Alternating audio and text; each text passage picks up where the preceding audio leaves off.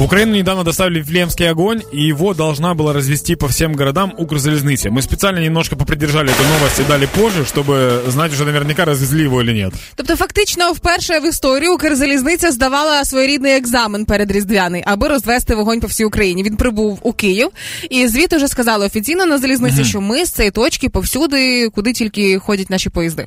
Но прикол в том, что он приехал 12 числа из Австрии в Киев. Да. Сегодня 14 декабря. И мне интересно знать, получили ли его люди. Ну я подивилася по новинах, які з'являлися в інтернеті. То 15 годин тому отримав вогонь Тернопіль, 21 година тому Херсон, Львів, Франківськ, Житомир. Тобто все нормально. Де за цим спостерігали журналісти, як буде Укрзалізниця здавати екзамен. Но относительно недавно, получается, несколько часов назад, потому что получили мы его 12 а сегодня 14 то есть через сутки с лишним, правильно? Ні, Данечка, вчора всі отримали в основному. А, вчера это все Ну, получилось? так, а, все, я, я просто считаю, что уже сегодня прошел Ой, день. ти провалив екзамен. Все, хорошо, некоторые, некоторые получили ночью. Что такое Вифлеемский огонь мира? Это каждый год такая акция к празднованию Рождества. Э, Это символический, э, символическое передавание огня, правильно? Да, правильно я понимаю?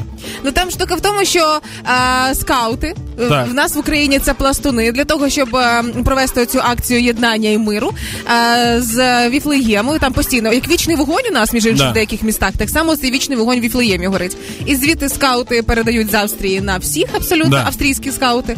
І таким чином ми його і розвозимо. І тут вже залежить тільки від того, як дбайливо залізниця перевозила вогонь, чи не загас вогонь, а потім його так знаєш трошки з сірничком чи запальничкою, так чик ніхто не помітить.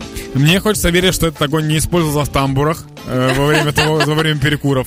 Очень хочется верить, что не было такого, что огонь так медленно-медленно горит, проводник заходит за три часа до прибытия, говорит, встаем, встаем, Ивано-Франковск.